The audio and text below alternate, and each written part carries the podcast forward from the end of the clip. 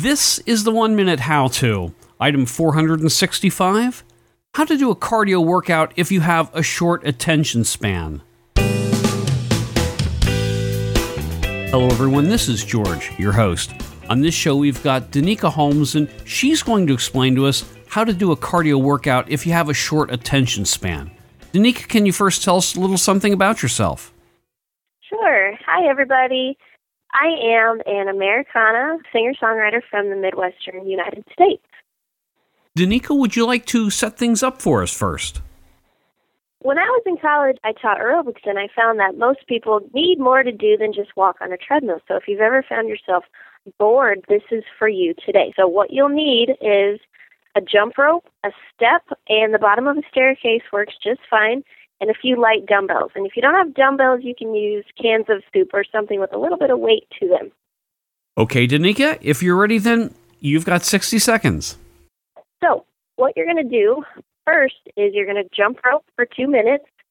Then you're going to do jumping jacks for two minutes. The third exercise is stepping up and down the stairs for two minutes. Fourth, you're going to grab those light weights or those soup cans and raise your arms laterally. That's going to work your shoulders.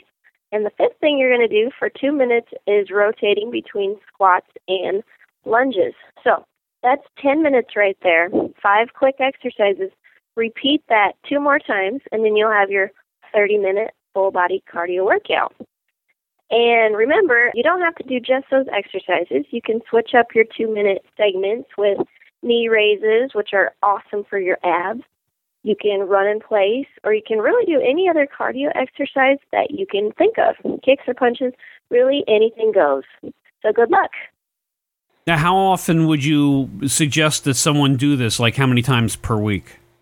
I would say three times minimum, five is best, and seven is just an overachiever, really. Mm-hmm. but at least three I'd try and shoot for.